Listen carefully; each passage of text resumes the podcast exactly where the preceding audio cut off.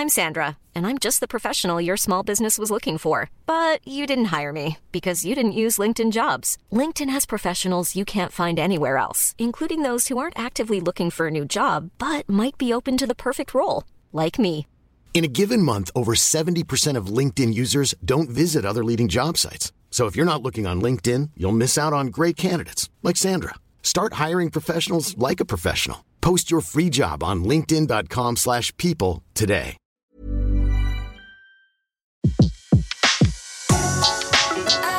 Le meilleur de séances radio est maintenant sur We Love Cinéma. Flashback sur Séance Radio. Le cinématographe permet de projeter des images sur un écran. Toute l'actu des grands classiques du cinéma. Bientôt, les films vont être sonorisés. Flashback avec Antoine Cyr et Antoine Julien. Je ne sais pas si vous vous rendez compte de l'aspect grandiose du mélange. Our first full-length motion picture feature in color opens a whole new world of thrill. Flashback sur Séance Radio. Ça, c'est le cinéma. Dans Flashback cette semaine, nous recevons l'auteur et journaliste François Cardinali pour son livre Souvenirs en cascade sur la vie de Claude Carliez, l'un des plus grands coordinateurs de cascade de l'histoire du cinéma. Dans son livre Souvenirs en cascade, publié aux éditions Michel de Maulle, François Cardinali donne la parole à Claude Carliez, l'un des plus grands coordinateurs de cascade de l'histoire du cinéma, qui s'est éteint en 2015 à l'âge de 90 ans. Il participa à des films très célèbres du cinéma français, collaborant avec de nombreux cinéastes et comédiens, en particulier Jean Marais et Jean-Paul Belmondo, et coopéra également à quelques productions internationales d'envergure, comme James Bond ou Les Vikings de Richard Fleischer. François Cardinali, bonjour. Bonjour. Merci beaucoup d'être avec nous dans Flashback. Alors, est-ce que vous pouvez nous raconter comment Claude Carliez est devenu cascadeur puis coordinateur de cascade? C'est une euh, histoire de, de bonne coïncidence, je dirais. Que Claude Carliez était à l'origine et, est resté un passionné d'escrime et un maître d'armes qui a failli d'ailleurs faire le championnat de- d'escrime, des maîtres d'armes, et puis la rencontre avec un ancien formateur qui s'appelait André Gardère, qui était euh, une des personnes qui a fait travailler Jean-Marie au début au cinéma, a fait qu'il a basculé vers le, cinéma d'action et que petit à petit, euh, son imaginaire au niveau des scènes d'action a fait que ben, Jean Marais euh, a dit je voudrais travailler euh, avec Claude Carliès pour le prochain film, ce qui a été un peu douloureux parce qu'il a fallu aussi couper les cordons avec Gardère, ce qui est jamais simple, et Claude était quelqu'un qui avait un grand respect des autres, et c'est comme ça qu'il a commencé par Jean Marais dans la carrière d'homme d'action. Est-ce que vous pouvez nous en dire peut-être un peu plus sur l'alchimie entre, Marais et, Carliez Parce que finalement, on a l'impression que c'est un peu Carliez qui a aidé Marais à prendre conscience qu'il qu'il pouvait être un acteur de film d'action. Alors l'alchimie, c'était une relation, Claude a toujours dit que c'était l'acteur avec lequel il avait le plus d'affinité. Il se trouve que Jean Marais prétextait, ce qui d'ailleurs agaçait Claude, qu'il ne faisait pas de sport alors qu'il en faisait, il était extrêmement athlétique et il était doté par la nature d'une très bonne constitution, ce qui fait qu'il prenait des risques inouïs. Vous avez, vous pouvez le voir encore euh, dans les documents de l'INA, la fameuse séquence du gala des artistes, où il doit faire une, une prouesse en montant le long d'un mât et euh, en, le faisant osciller beaucoup plus qu'il n'était de raison. Et euh, Jean Marais avait une certaine inconscience du danger, euh, il était doué, voilà. Donc avec Claude, il a Claude a trouvé avec lui, pardon, un, personnage qui était tout à fait disposé à, risquer beaucoup de choses. Il avait une, grande capacité physique. Et, alors, prenons un autre acteur qui, faisait lui-même ses cascades et qui était très spectaculaire, c'est Belmondo, hein, qu'on voit dans des, dans des cascades réglées par Claude Carliez dans Peur sur la ville de Verneuil en 75, où Bébel vole littéralement sur les toits de Paris, ou encore L'animal de Claude Zidi en 77, où il saute d'un hélicoptère vers un, un avion euh, biplan. Alors, quel est le rôle de, de Carliez lorsque l'acteur est, est finalement lui-même le premier des cascadeurs?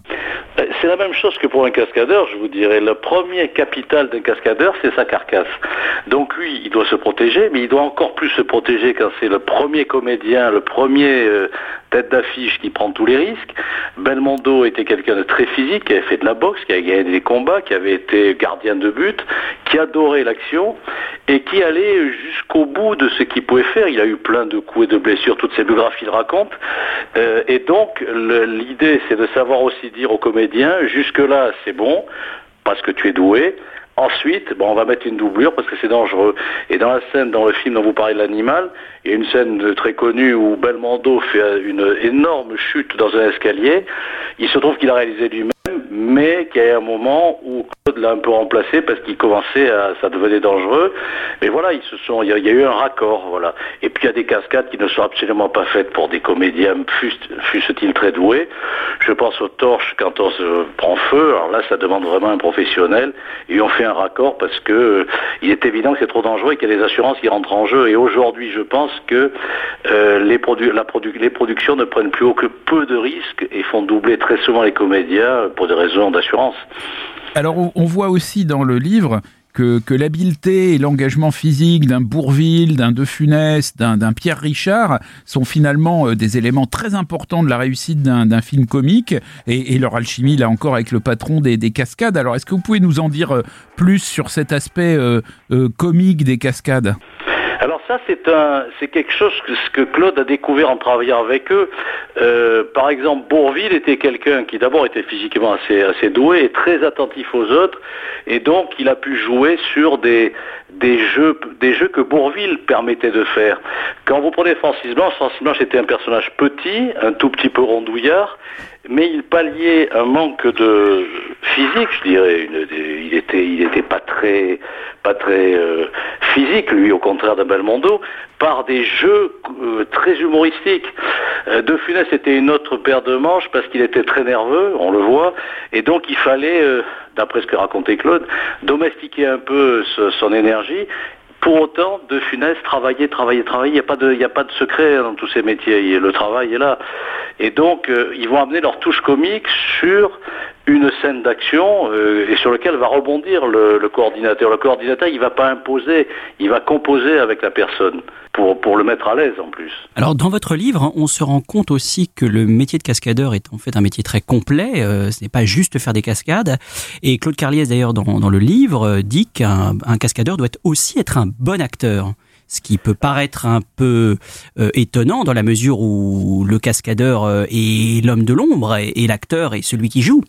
Alors ça, c'est justement ce qui a, été la touche Carliès, et que son fils Michel Carliès, qui a, collaboré avec moi, on a vraiment travaillé à, deux mains sur ce livre, Michel Carliès ayant repris le métier, euh, a poursuivi. Euh, je m'explique. Euh, Claude Carliès s'est vite rendu compte que faire juste une bagarre ou une scène d'escrime de, ne suffisait pas, il fallait la scénariser. À partir de là, il s'est rendu compte aussi qu'il fallait avoir des gens qui ne soient pas des spécialistes de alors à l'époque, ça se prêtait pas encore dans les années 60, mais c'est venu assez vite. Par exemple, les sports de combat japonais ou qui soient parachutistes, il leur a dit, il faut que soyez polyvalent. Et il a monté l'équipe de garçons, ces gars, je crois, il les appelait, qui a mené chacun une spécialité, mais qui était capable de jouer dans un autre secteur. C'est ainsi que Delorme, qui est toujours le méchant dans les films Jean Marais, qui a, la barbe très euh, 15e siècle, 16e siècle, Delorme euh, a pu jouer parce qu'il avait suivi les conseils de Claude qui demandait tous ses cascadeurs de prendre des cours de comédie, de, pratiquer aussi bien euh, le karaté que l'escrime, que, d'autres disciplines, et s'il pouvait rajouter des disciplines mécaniques, un peu de moto ou du voltige, c'était, très bien. Tout ceci faisait qu'il était polyvalent. Et qu'un Delorme, comme il savait jouer, eh bien très vite était engagé pour faire autre chose que entre guillemets autre chose que de la bagarre. Il a pu jouer et, être l'adversaire préféré de Jean Marais. Et ça, c'est vraiment Claude qui a fédéré cette, qui, a créé cette notion de cascade et de, formation des cascadeurs et qui aujourd'hui est repris complètement par son fils, qu'il a développé sur notre manière. Voilà, donc c'est vraiment euh, euh, une volonté de Claude Carliès qui a aussi amené Jean Marais à aimer ce qu'il faisait parce qu'il y avait une scénographie complète, une, euh, comme une réalisation de deuxième équipe sur les cascades. C'était pas uniquement une respiration d'action. Alors, euh, il y a eu des, rencontres improbables dans la vie de, de Carliez. Euh, il y a par exemple euh, Buñuel avec qui il va régler un combat entre Georges Marshall et Jean Pia pour la Voie lactée en 68. Il a eu que quelques heures pour régler le, le combat et ça s'est bien passé pourtant? Bien passé euh, dans la mesure où euh, euh, il était toujours étonné en, racontant cette histoire, dans ses souvenirs. Buñuel l'appelle, il est appelé par la production de Buñuel, il, se et il rencontre Buñuel qui lui dit voilà j'ai besoin d'un combat. j'ai retrouvé des interviews où Buñuel explique pourquoi il veut faire dans ce film qui était en fait un film sur les controverses religieuses une scène de combat pour visualiser les querelles entre deux, deux entre un jésuite et un janséniste en l'occurrence. Voilà. Et il explique très bien ça. Il dit à Claude Carriès, voilà, je veux un combat. Euh, il, est quasiment du jour au lendemain. Il se trouve que les deux protagonistes, aussi bien Jean-Pierre que Marshall, connaissaient Claude. Et quand il les a vus, il leur a dit, je suis bien content que ce soit vous. Ils ont répondu, nous, on est content que ce soit vous aussi. Parce qu'ils avaient déjà, euh, Marshall était un bon cavalier. Ils avaient tous les deux pratiqué de l'escrime. Donc ils pouvaient déjà travailler sur un terrain euh, connu. Et il y avait chez Buñuel ce génie imaginaire qui était de dire, si on fait une controverse verbale, ça va être ennuyeux et on va donner de l'image. Et donc il y a cette scène qui est séquence, qui est, très particulière, où ils vont s'affronter verbalement, euh, euh, épée de coups en main. Alors il y a, une personne euh, qu'on n'attend pas aussi dans ce, dans, dans qu'on rencontre dans la vie de, de Carliès, qui apparemment va être très important, c'est Jacques Brel. C'est effectivement une rencontre, je dirais inattendue, mais qui a compté. Claude m'en parlait jusqu'au dernier, temps où je l'ai vu.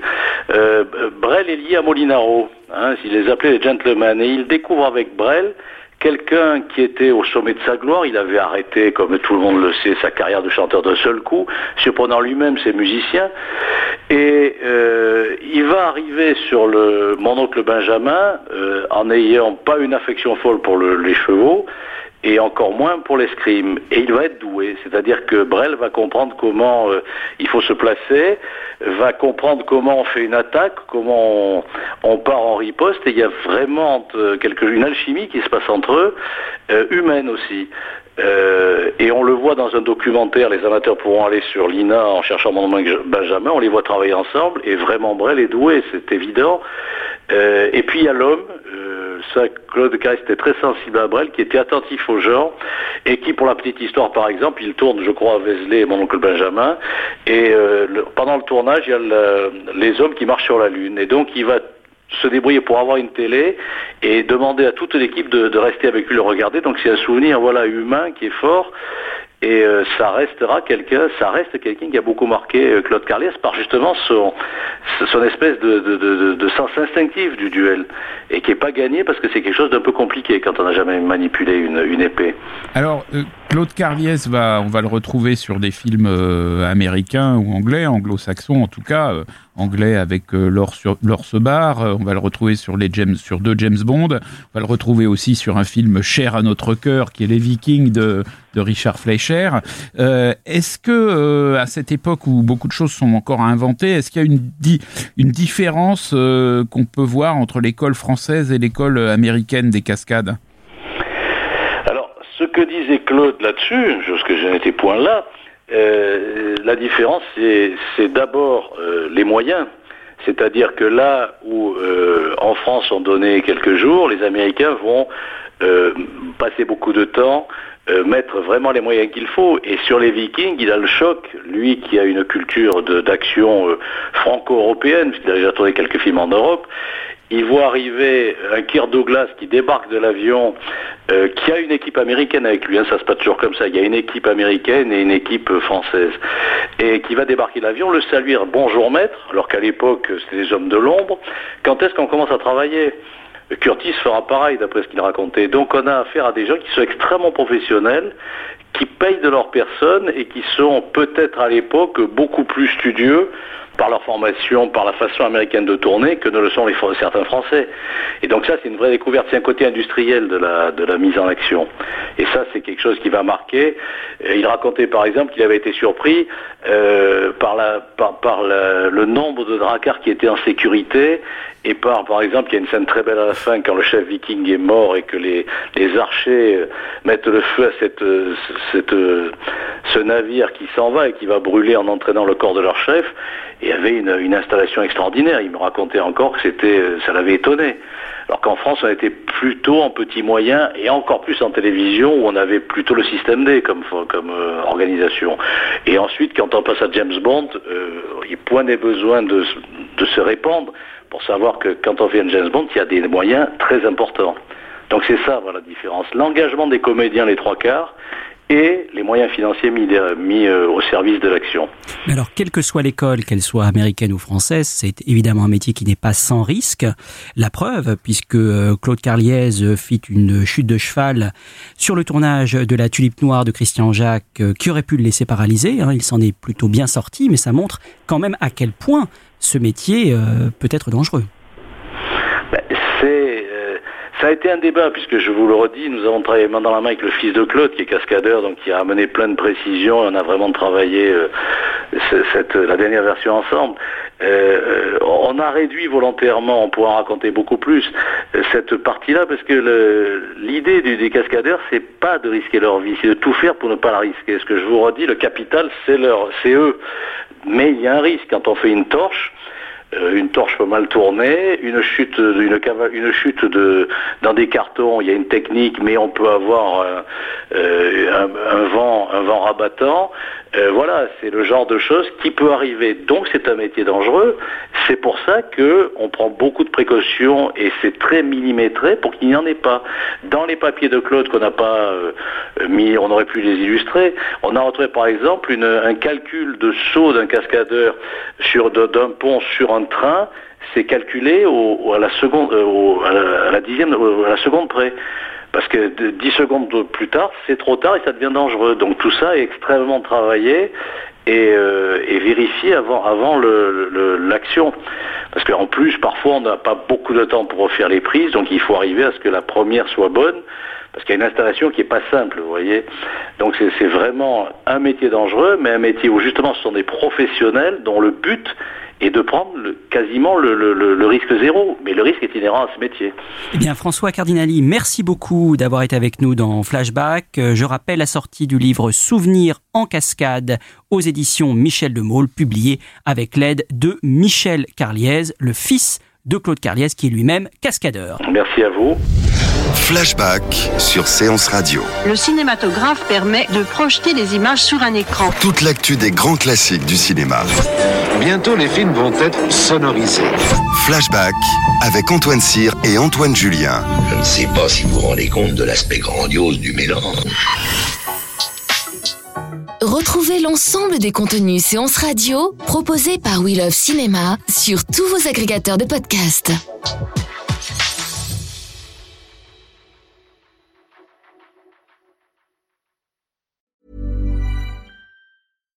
Hi, I'm Daniel, founder of Pretty Litter. Cats and cat owners deserve better than any old-fashioned litter. That's why I teamed up with scientists and veterinarians to create Pretty Litter. Its innovative crystal formula has superior odor control and weighs up to 80% less than clay litter.